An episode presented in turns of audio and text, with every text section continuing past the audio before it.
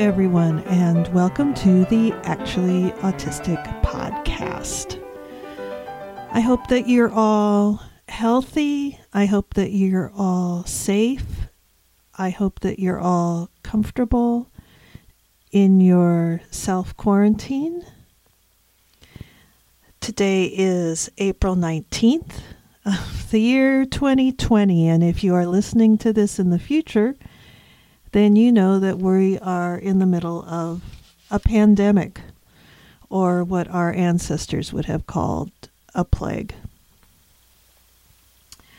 So, I have one announcement, which is that uh, Whooshkaa, which has been hosting my podcast for free for lo these many months, has decided in the middle of a pandemic to start charging little creators like me $29 a month to host the podcast with them. Well, guess what? I I don't have $29 a month. I have $0 a month right now. I I'm not eligible for unemployment. I don't have a savings account anymore. Um, I'm not obviously not in a position to give them $29 a month. So I am going to be signing up with another podcast host. I should be able to transfer all the episodes over. I'm probably going to go with Anchor just because uh, they're established, they're unlimited, and I'm reasonably certain that these podcasts will be able to stay up there. To say I'm disappointed is something of an understatement, but you know, what are you going to do? Apparently, my little podcast is too much bandwidth for them to support in spite of what they originally said their model was. So, anyway, uh, if you have trouble finding the podcast, I mean, if the podcast disappears out of your feed, and you're not getting any more new episodes, then you may need to unsubscribe and resubscribe under the new host. I'm not sure what's going to happen. It's I have until April 30th to get all this shit worked out, so we'll see what happens. So as I discussed in the last podcast, I've opted to self isolate. I I opted to do that fairly early on. I have my family living with me. I have my husband and my grown son both live in the house, so I'm not alone. I also have uh, two cats and three dogs, so I'm never ever lonely, for which I am extremely grateful. And my family has been wonderful through the whole thing. My husband and my son have been fantastic. And in terms of like what I've been doing, well, I, I promised that I would tell the story of where I was in between July of last year and now. And it's it's a little sad. It's not heartbreaking. I, I, I mean in a in a world full of heartbreaking occurrences, my little problems amount to a hill of beans, as they say. Nonetheless, it's still, you know, my little hill of beans. So,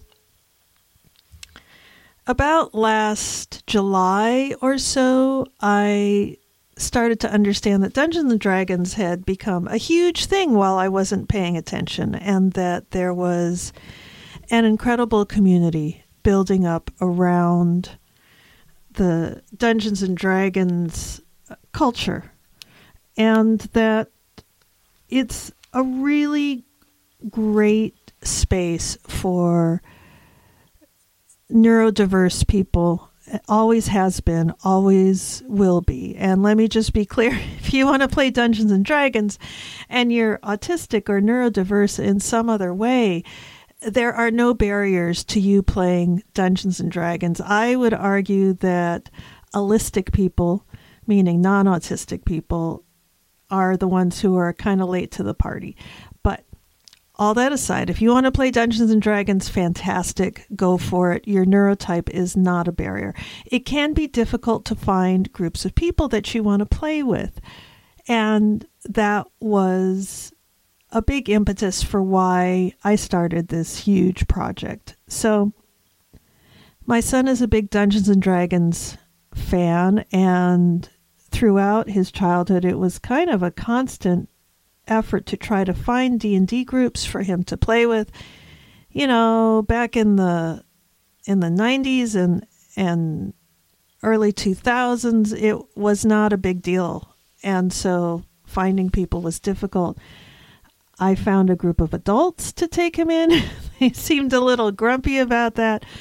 I don't know.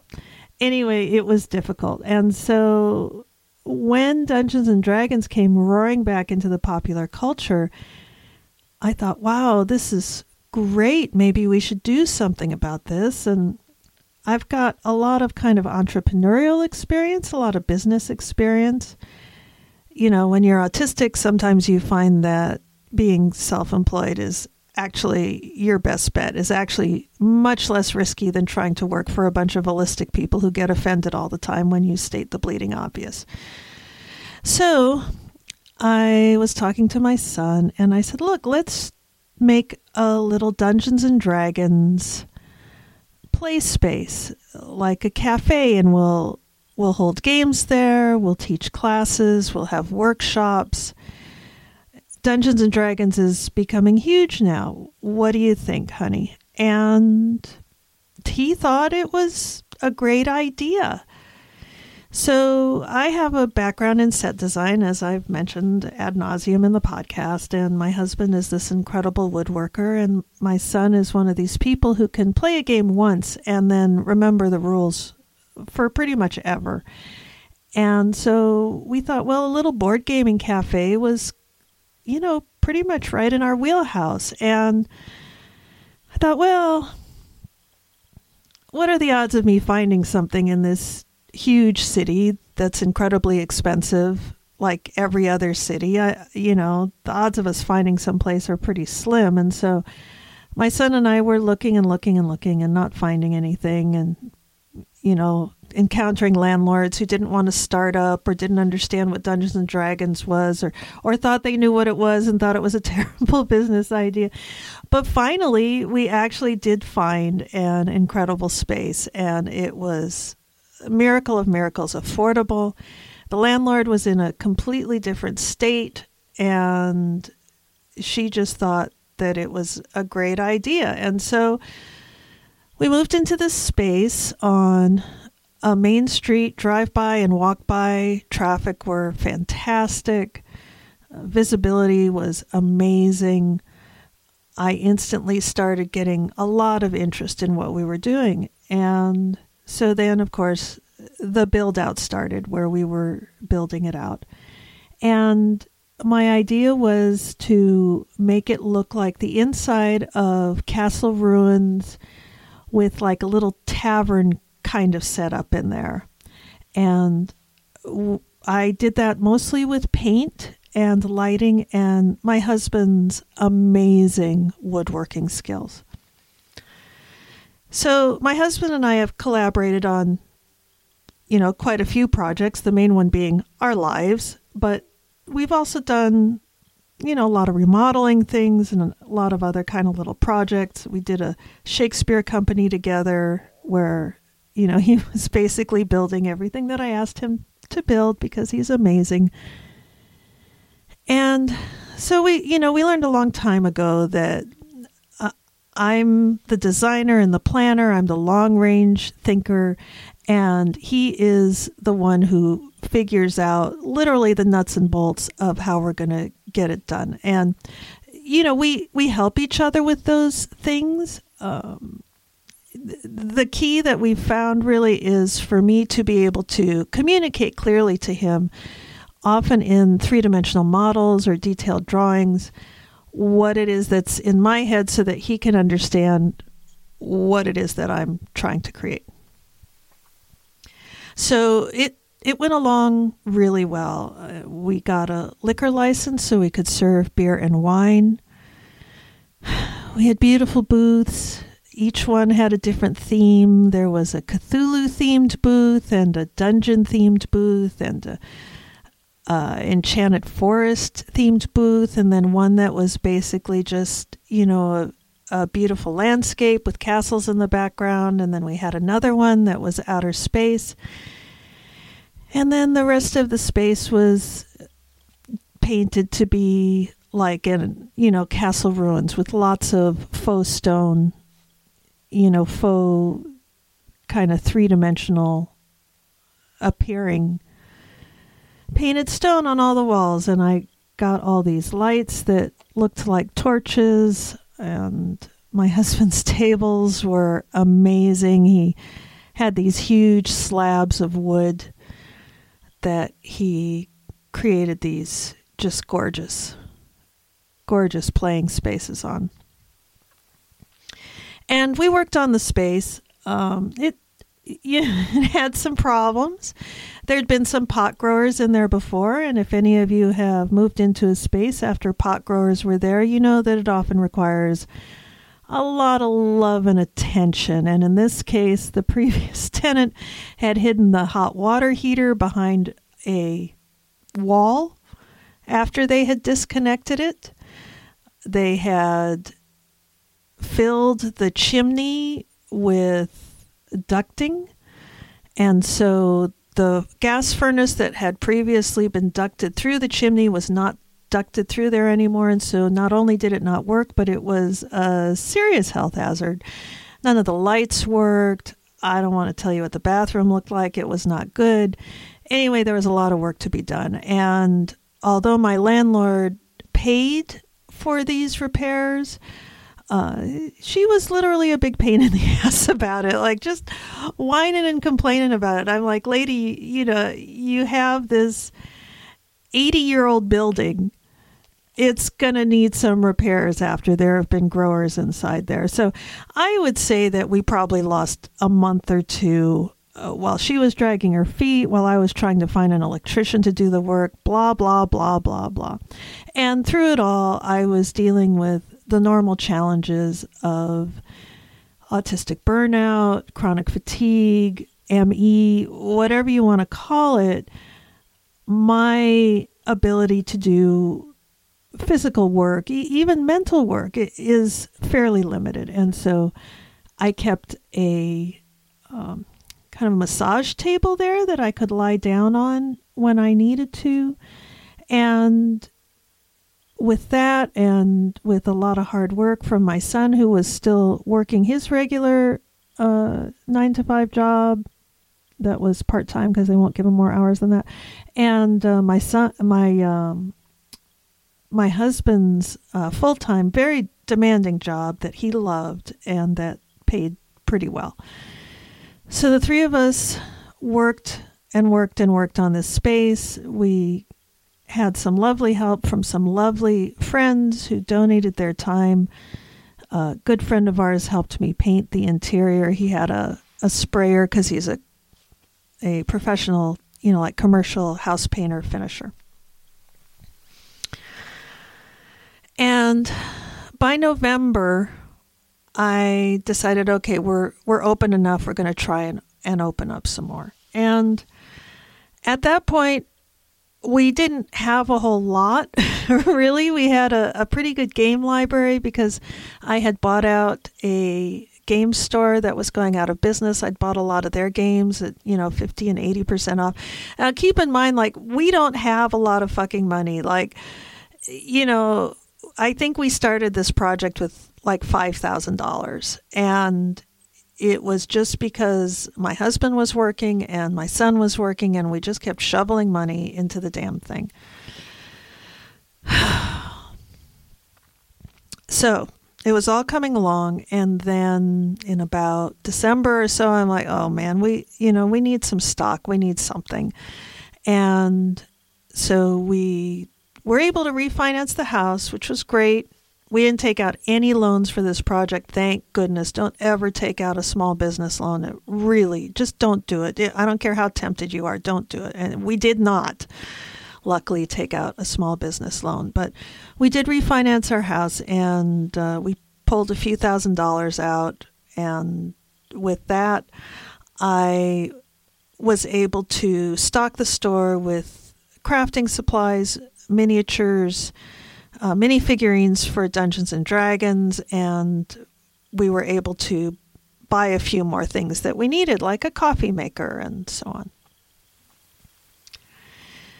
So, you know, December was pretty slow. I mean, yeah, we didn't have a lot of stock to sell, unfortunately, at that point. Uh, we didn't really have stock until January.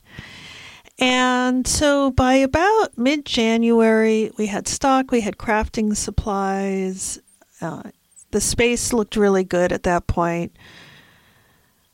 And uh, I think we put up a sign like at the end of January. Finally, we were able to do that. Anyway, people were starting to come in. And of course, you know, people don't buy much in January. But about February, things started to pick up. Now, my birthday was February 5th. And that was kind of the last the last good day. And e- even then it wasn't such a great day because my I have these three little dogs and the two boy dogs don't always get along and they got in a fight. I had to take them the the old dude to the veterinarian on my birthday. and so there went $1200 that we weren't expecting to have to spend. Now at that point, honestly, our bank accounts have probably never looked better, really. Um, and then within a few short days, I had ordered a bunch of stock, and then we needed twelve hundred dollars for my dog, and our our finances have not recovered since then. But I digress. So, uh, February uh, sales were really good. We were, you know, each week was a little better than the week before. The first week we were selling about $50 a day. The next week it was like $75 a day. The week after that it was like $100 a day. You can see where this was going. It was all headed in the right direction. We still weren't, you know, making a profit by by any means, but we were at least getting some money back, which obviously we desperately needed. And then so on the first Tuesday, the first primary here in the United States was in February. I think it was like a, a few days after my birthday. Yeah, I think it was February 9th. And uh, I don't want to go over that again because it's all traumatic still. I'm still pretty traumatized by what happened during this election. But I don't want to talk about that at all anyway, a uh, we had a little primary watching event in the store, and a friend of mine brought a friend of his along, and he said, "Hey." Are you at all worried about that coronavirus? And I said, What? He said, Yeah, there's a, you know, there's a really kind of scary epidemic happening in China. I'm like, oh no, I, I had no idea. And you know, th- there's scary epidemics happening all the time all over the world. Uh, it, it, it did not occur to me at that point that this was anything for me personally to worry about, of course.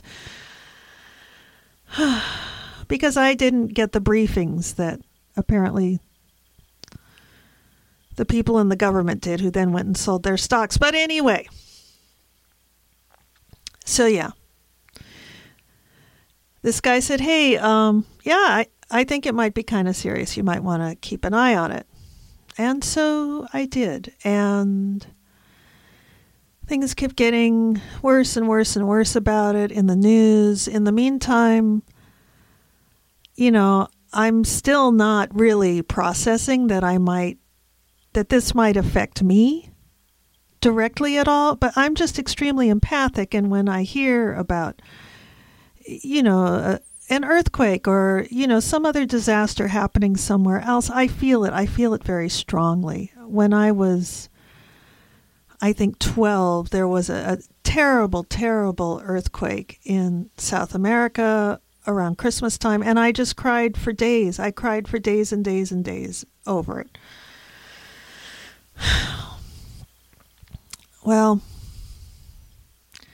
and so it crept closer and closer.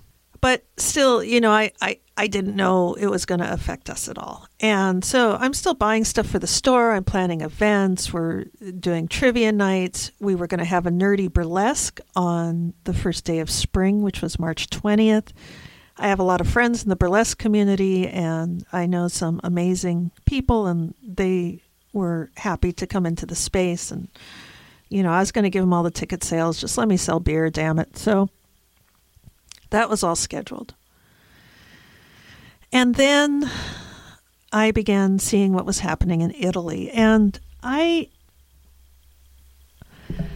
I have friends online that are in Italy, in part because I know a lot of theater people and run a big uh, scenic design group on Facebook.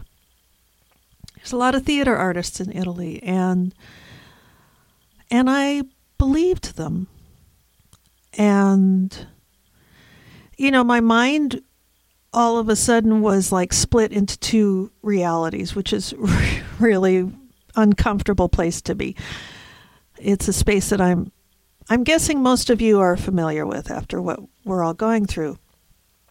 So part of my head was like, okay, I got a plan for the store. I've got a big list of things I need to do for the store. And then on the other side of my brain was, holy fuck.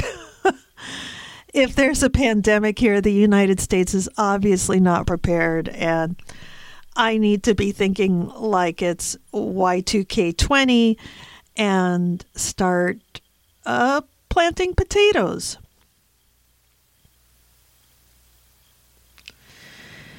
So, as it crept closer and closer, uh, the the pinnacle of this was when I my wonderful in laws came up to visit and they were helping us with the store and I was trying to come up with a menu and I think I drove them crazy obsessing over the menu for the place and on the one hand I was, you know, going to Costco and stocking up on you know, things like pet food and stuff.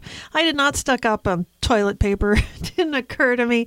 I got the normal toilet paper. We're still fine on toilet paper, but I did stock up on things that I normally buy and it got a little extra of. Like I got two cartons of mac and cheese instead of just one carton of mac and cheese. I, I got two things of jelly instead of just one. You, you get the idea.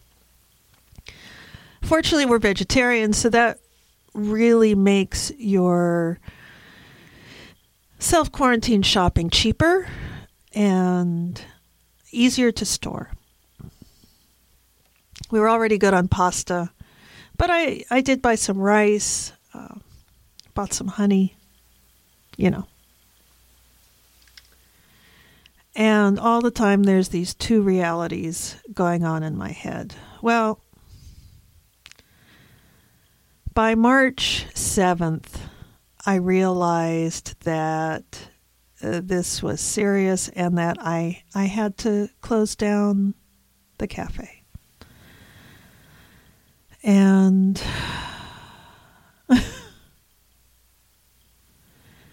it obviously was not an easy decision to make, but it was clear that it was not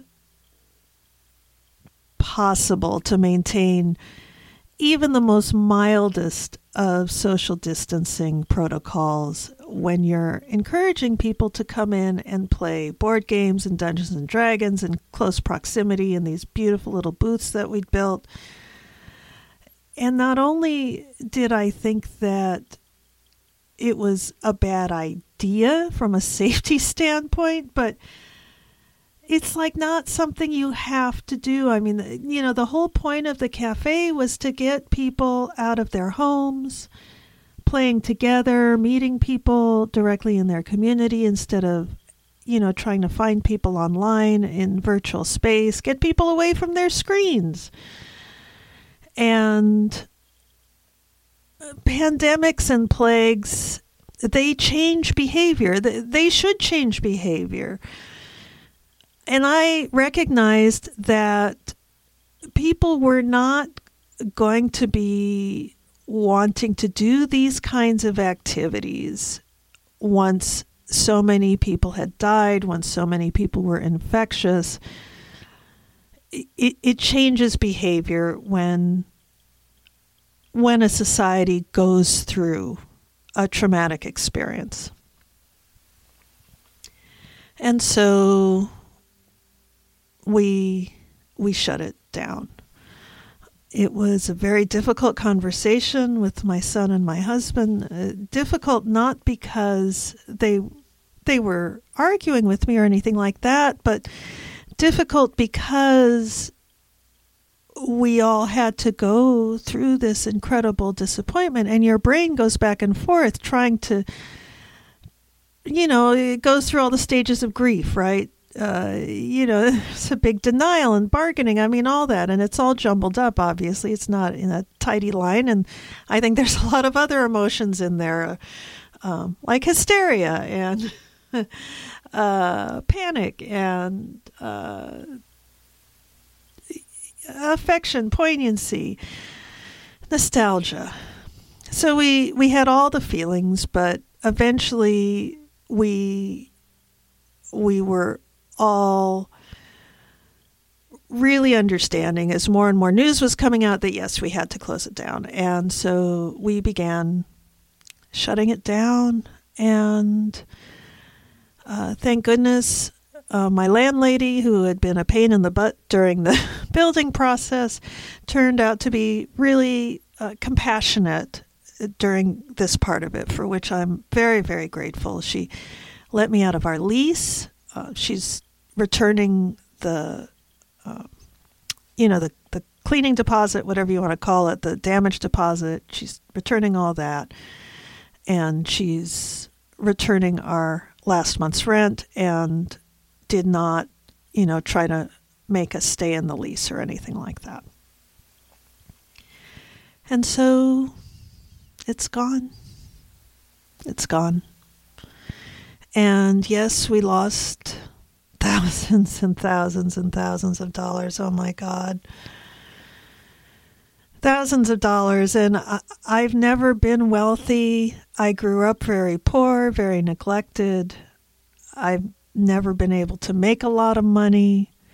That was my son's life savings. It was our life savings. It was uh, money, equity that we had in our home. Um, I do want to say that our, our housing payments actually went down, so that's that's a good thing. Um, we are not suffering any ongoing financial effects other than having lost the money that we lost. And you expect a new business to lose money in the first 2 years. You, you know, you consider yourself lucky if you're even if you're going to break even. So, we did you know, we're moving towards the point of breaking even. I think, you know, by May or August, we would have been covering our rent. And, uh, you know, certainly by the fall, we would have been doing really well. But no.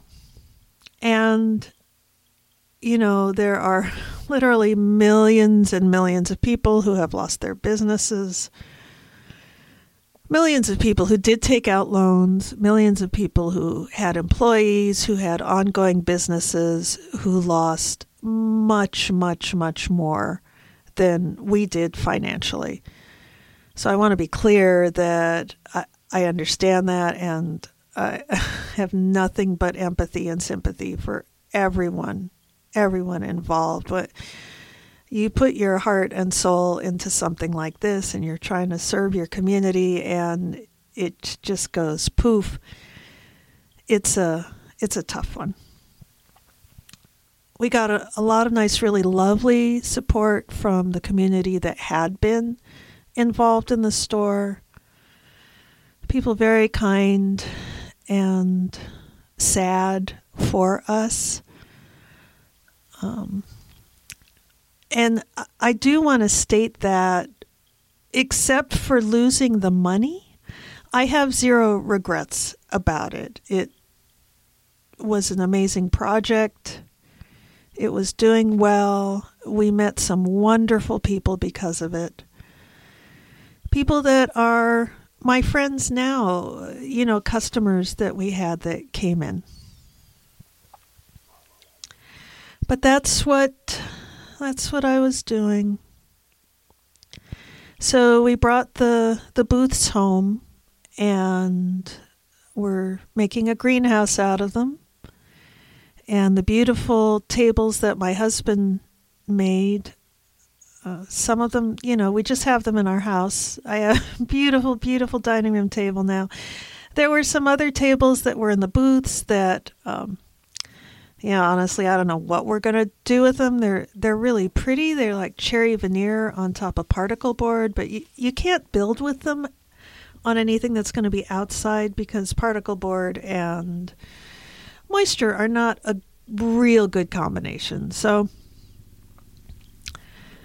but other than that, you know, a lot of the stuff we were able to continue to use. The, the fridge that we were using as a soda fridge uh, turned out to be great for uh, fermenting beer. My husband's putting uh, beer in there where he can regulate the temperature at the perfect degree that he wants it to be. There were a lot of things that we brought home. Um, for instance, I I had ordered all this wonderful tea from a, a local tea company, and so now we are stocked up on tea. We're stocked up on Mountain Dew. I hate Mountain Dew. I don't know what I'm going to do with all this Mountain Dew, but uh, uh, maybe I can barter it uh, for some chocolate or something later on. I, fuck, I don't know. we have all these games. I think we're probably going to sell some of those locally eventually. And we have a tremendous amount of mini figurines that we're also going to try to find a way to sell eventually. It's likely that, you know, supply chains are going to be broken for a while. I don't think we're going to be seeing a lot of mini figurines coming out of China for who knows how long. So I have this great stash of mini figurines, and you know, I think eventually they, they maybe have been a good investment. It's certainly a nice activity during a quarantine, and I think I can find a way to sell and deliver those locally, drop them on people's doorsteps as if they were, you know, something they'd ordered out to eat or their groceries or something like that. So, you know, in that sense, we still have a lot of what we put into the space. We still have all the amazing torchlights and everything, and we'll be able to put those up all over the house. And, you know, I, I'm still a, a set designer and scenic painter, and I can paint the inside of my house to look any way I want it to. In fact, my basement looks like the inside of a Tudor cottage because I went nuts one winter and painted it like that. And when you're in theater, you feel differently about painting, I think, than people who haven't painted. excuse me, painted for theater feel. Um, you know, you lose every set design at the end of each show. And so, you know, I, I can think about it like that. We did find new tenants for the space, which was fantastic. It, it means that we got even more money back, which I'm, again, incredibly grateful. And these new tenants uh, very kindly agreed to do the repainting so that I didn't have to do it, which would have been time consuming and exhausting and sad. So I'm really grateful to these new tenants that came in so that I didn't have to paint over all my murals. And I'm again very grateful to my landlord for being so compassionate and helping us out by actually giving us some money back.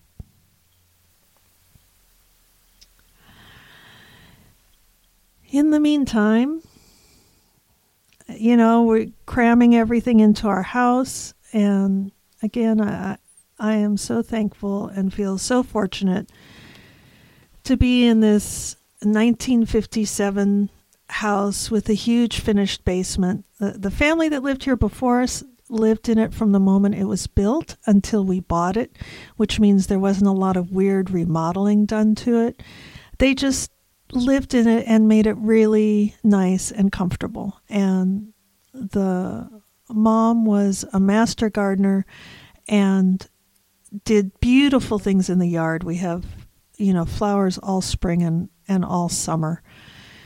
And I am grateful to her. Uh, she she had passed in her 90s. I think she was 94 the year before we bought the house, and then her children and grandparents and grandchildren fixed up the house, and so then then we got to buy it, and here we are. And here I am.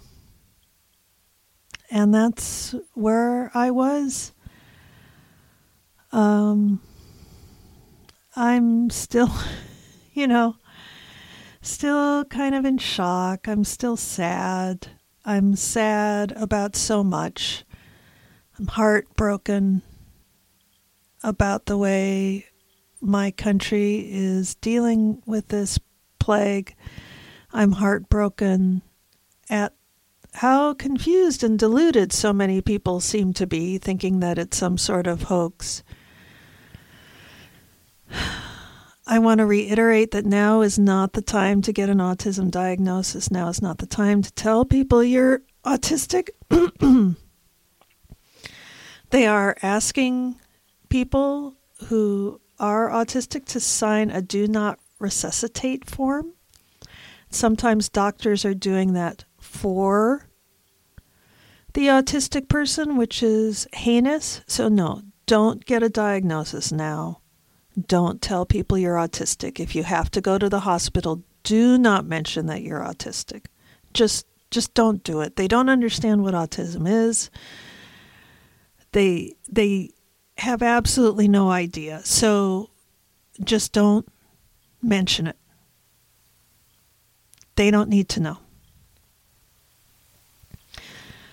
Other than that, uh, plant potatoes if you can plant a vegetable garden if you can, learn to bake bread, all of those things that, you know, we're seeing everybody do online. Stay home.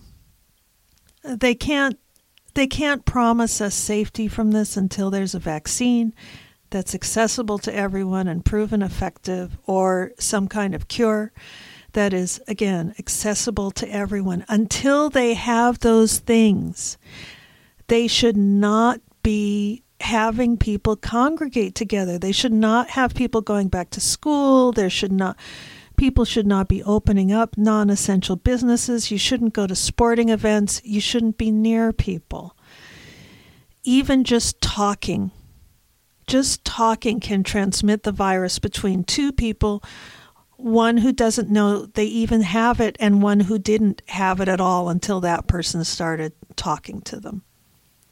It can also be tracked on your shoes. It falls on the floor and you can track it around that way. A really useful, uh, what's the word? Uh, metaphor is glitter. Is just think about glitter and how glitter gets everywhere, and how, you know, if somebody had glitter dumped all over them and all in their lungs, and every time they breathed, glitter came out, that's what this virus is like. And uh, unfortunately, the death toll is higher than the 2% that they're reporting. If you look at closed cases, if you look at a group of people, say 100 people all came down with the virus, were tested, uh, half of those would be asymptomatic. Um, but I digress. So let's say 100 people they've been tested, they, they know that they have it. Of those in the United States, 60% of those would recover, 40% would not recover. If you follow the same 100 people all the way through the full course of their disease, 40 of them will die. Now, those statistics are called closed case statistics. Worldwide, closed cases are currently at 20%. Now, we know a lot of those figures are wrong. We know that you know a lot of deaths aren't being reported. We know that if somebody died of pneumonia and maybe it wasn't COVID, that it would could have been reported as COVID, but I I'm certainly willing to bet on the 20% fatality figure. So it's not 2%, it's more like 20%. And if you're in the United States and have limited access to medical facilities and care, then that number is obviously going to be much higher. So please, people, stay inside, stay safe. If you live in one of these crazy places where they've opened it up before there's a vaccine, stay home. Don't let people pressure you into going back out and participating in group activities. It's it's it's suicidal to do so, frankly.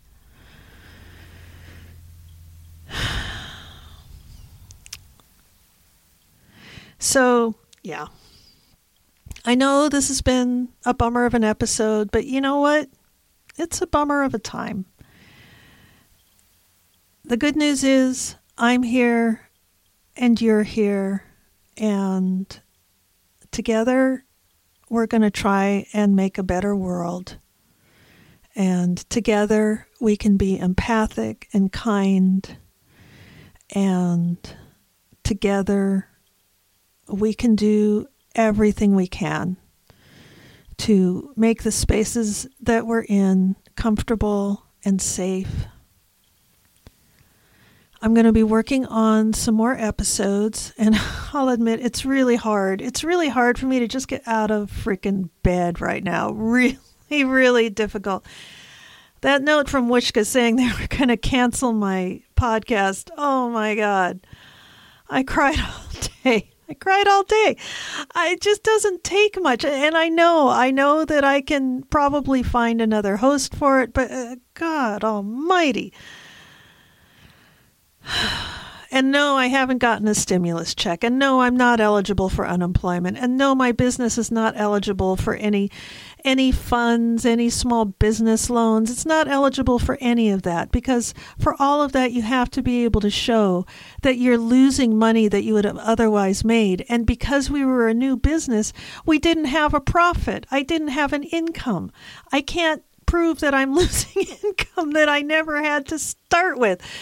So if you've got it in your head that you're going to tell me that I'm eligible for all that crap, I'm not. Let me just tell you, I looked into it. I'm not eligible for any of it, not a dime. Um, and no, my stimulus check has not arrived. And yes, I looked it up online. And what it said online is, we don't know why you don't have it. We can't tell you. We don't have enough information. Yeah, that's hysterical laughter. But look, I have food. I'm incredibly fortunate. I have a comfortable home. I have people I love and uh, doggies and kitties to hang out with. And I have a garden that I'm getting out in and loving and enjoying. I have really nice neighbors that if I'm going to be going through the end of the world as we know it, I'm really glad it's them they're all really nice gardeners and kind, generous people. And I just also want to say that I have some amazing in laws who live on a farm and just sent us a care package full of canned goods and uh, tomatoes and potatoes and chicken wire. And I love them dearly. And I, I feel like the most fortunate human in the entire world. I, I really do. I I am not a person to to worry about right now. And in terms of my emotional well-being, yeah, I'm sad. It's appropriate. I should be sad, but my grief is largely for other people who well, you know. So I am going to continue to work on the podcast, uh, partly because it's good for me. It's good for me to get out of bed. It's good for me to connect with people. And, you know, I, I hope that as you're stuck in your little space, that, that, you know, if you've grown fond of my voice and my wacky personality, that maybe I can help distract you for a little while.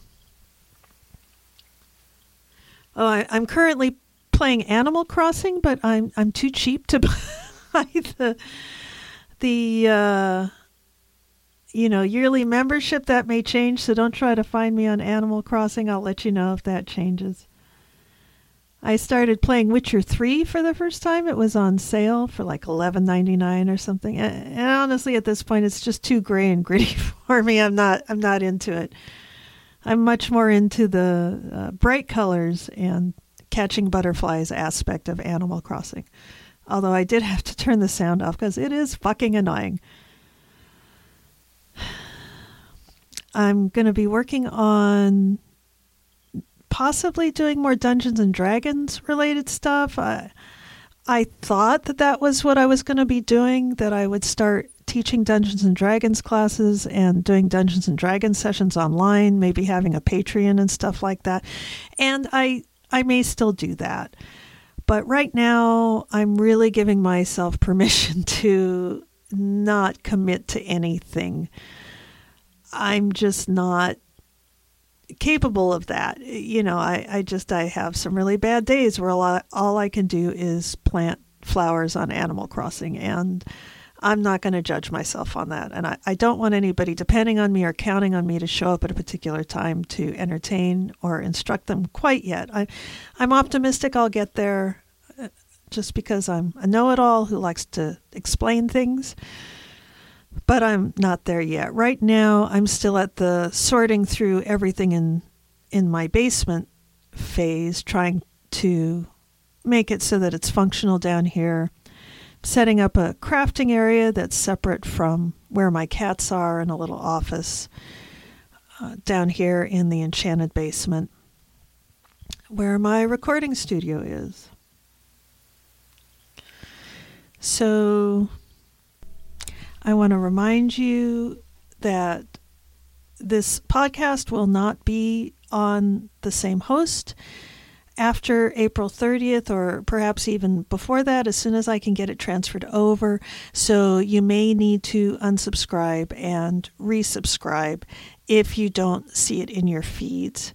I will try to get another podcast out uh, probably in a few weeks, just something saying hi to people so that you know that there is something to sign up for there. Maybe I'll give a little review of video games or something like that. I don't know. I've got some episodes that I need to edit and put out. I'd like to get those out. So, yeah, host is changing, gonna have to move it over. So, thank you all for listening. Love you all, and thank you for being actually autistic. Take care.